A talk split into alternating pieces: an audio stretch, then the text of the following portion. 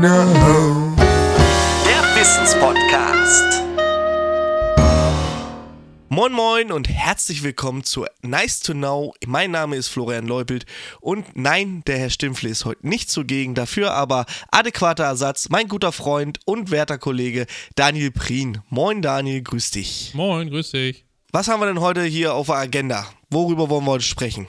Ja, ich habe äh, gehört, wir wollten mal das Thema äh, Gas- und Ölfeuerung nochmal so ein bisschen aufgreifen. Wir haben in der, in der Vergangenheit haben wir ja schon mal ein bisschen Gasbrenner, ein bisschen äh, Ölbrenner im Fokus gehabt und was da nicht alles dazu gibt. Und da wollten wir halt noch ein bisschen das ergänzen und nochmal ein bisschen was zu gewissen Bauteilen und Funktionen sagen. Und Bauform, habe ich gehört. Genau, also Thema heute in dieser Folge die Gasbrennerarten und deren Flammenüberwachung. Und Daniel, wie wäre, wir wären nicht nice to know, wenn wir nicht schon direkt die erste Frage für dich hätten. Hm. Thema Flammenüberwachung für Gas. Welche gibt es und welche gab es vielleicht? Also in erster Linie hast du in, den, in der heutigen Feuerungstechnik hast du eigentlich nur noch äh, Fühlerelektroden in jeglichen Bauformen und Biegungsarten, die quasi die Flammenüberwachung darstellen und die Flammenerkennung darstellen. Früher hast du halt ganz viel diese äh, thermischen Sachen noch gehabt, gerade in so atmosphärischen Brennern und auch diese, diese, wird der ein oder andere ältere Zuhörer vielleicht wissen oder ich nenne es nicht älter, sondern fortgeschrittenes Alter. Diese Weiland Geiser, die waren früher ganz toll mit diesen ähm, Bimetallplättchen, wo quasi der Gasweg aufgehalten wurde, die Flamme wurde entzündet, dieses Bimetall hat sich erwärmt, Gasweg war offen, Flamme ist ausgegangen, Bimetall blieb offen, weil das ist ja, schließt ja sehr ähm, träge, Träge, ne? nenne ich es mal. Mhm. Und äh, bis dieses zu war und quasi den Gasweg wieder verschlossen hat, ähm, blieb die ganze Zeit das Gas offen und strömte halt in die Brennkammer ein. Und wenn dann äh, kurz darauf in der damaligen Zeit jemand mit der Zigarette vielleicht ins Bad kam, dann, äh, ja, wurde es nur noch einmal warm. Ja, und das Haus stand einen halben Meter höher. Ja. Wer kennt's nicht? Sag uns noch mal bitte was zum Thermoelement.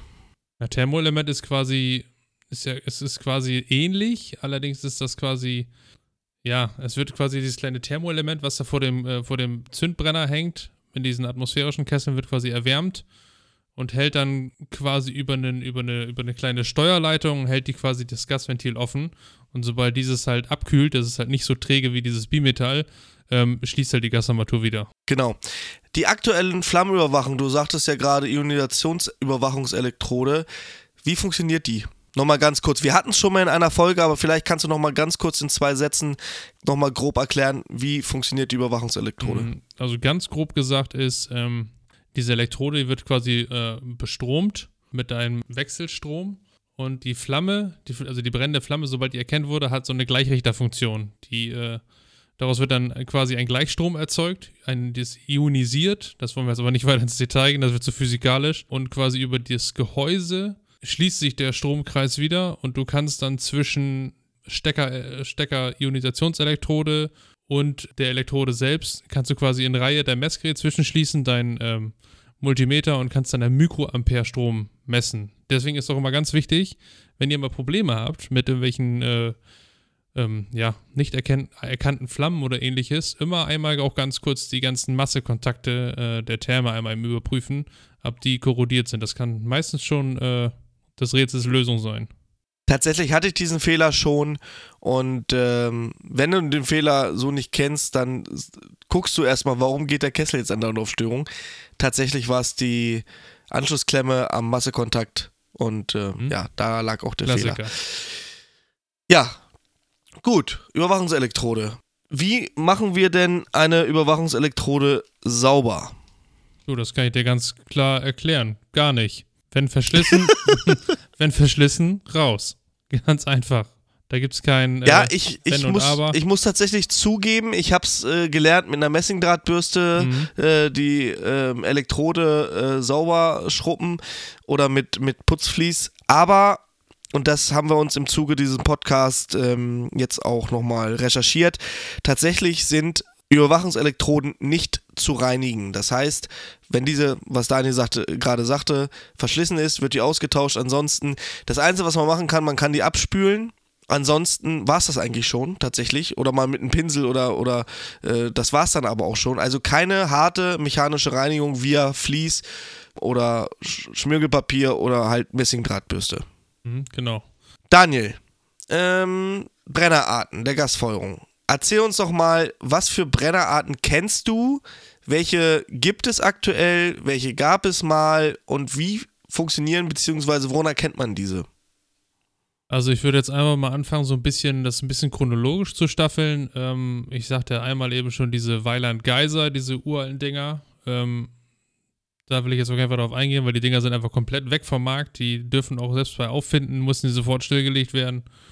Dann ging es ja weiter, dann kamen immer diese atmosphärischen Kessel, ne, die man so kennt mit diesen äh, großen Öffnungen unten mit den Brennerlanzen, wo quasi dann über ähm, so eine Düsenleiste Gas einströmt und durch das einströmende Gas halt so in diese dicken Löcher über so ein Venturi-Prinzip dann äh, äh, Luft mitgezogen wird und so halt dann durch die entsprechende Düsengröße und halt ein Einströmgeschwindigkeit ähm, das Gas-Luft-Gemisch gebildet wird und dann vorne gezündet wird. Diese ganz alten Dinger halt. Dann ging es irgendwann weiter, dann ähm, ging es irgendwann mit diesen Oberflächenbrennern schon los. Hm, also jetzt, ich rede jetzt erstmal vom Thermenbereich, so mit den Oberflächenbrennern. Man kennt es alle hier jetzt hier, ach, da sind die Hersteller fast alle gleich. Du hast einen so ein Rohr mit so ganz viele ganz, ganz, ganz kleine Bohrungen drin, wo dann quasi keine direkte Flamme zu sehen ist, sondern halt einfach, Mhm. ja, ich, äh, ein bisschen mehr als ein Glühen, will ich mal sagen. Wo so ganz kleine Flämmchen rauskommen. Ja, einen kleinen Flammenteppich sieht man, aber Ja, jetzt genau, nicht mehr diese Genau, hoch rausstechenden, krassen Flammen, ja, ähm, sondern wirklich nur so einen kleinen, ja, Flammenteppich. ja. Genau. Wohingegen da natürlich ähm, das krasse Gegenteil ist, ist so ein Gasgebläsebrenner, egal in welcher Dimension. Da hast du halt echt vorne das Flammenrohr und dann halt eine stark ausgebildete blaue Gasflamme. Das ist natürlich das krasse Gegenteil. Dann ging es irgendwann weiter, äh, die Matrixbrenner.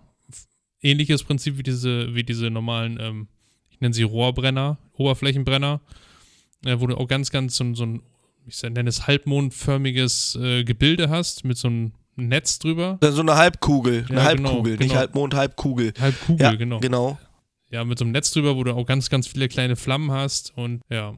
Und aktuell jetzt gerade, wo die Reise jetzt gerade hingeht in der Feuerungstechnik, ist halt, egal ob es Thermenbereich ist, Brennerbereich jetzt inzwischen auch, ist die, diese PLN-Oberflächen, diese, dieses Vlies, was aussieht wie so Schmirgelvlies, so ähnlich. Ja, wie so Stahlwolle so ein bisschen, Ja, genau, ne? so ein So ganz feine- feine Stahlwolle.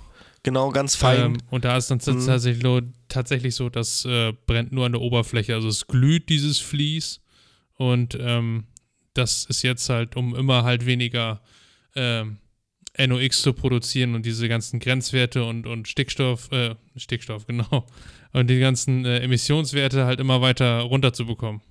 ja. NOx war früher auch ein ganz großes Thema, habe ich mir sagen lassen, ne? Ja, da habe ich direkt mal an dich eine Frage. Ja. Weißt du, was der blaue Engel ist?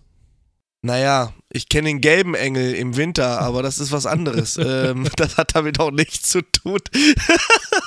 äh, ja, der blaue Engel, ich, ich kenne es tatsächlich noch von den ein oder anderen Brenner, den ich so in der Kundschaft habe.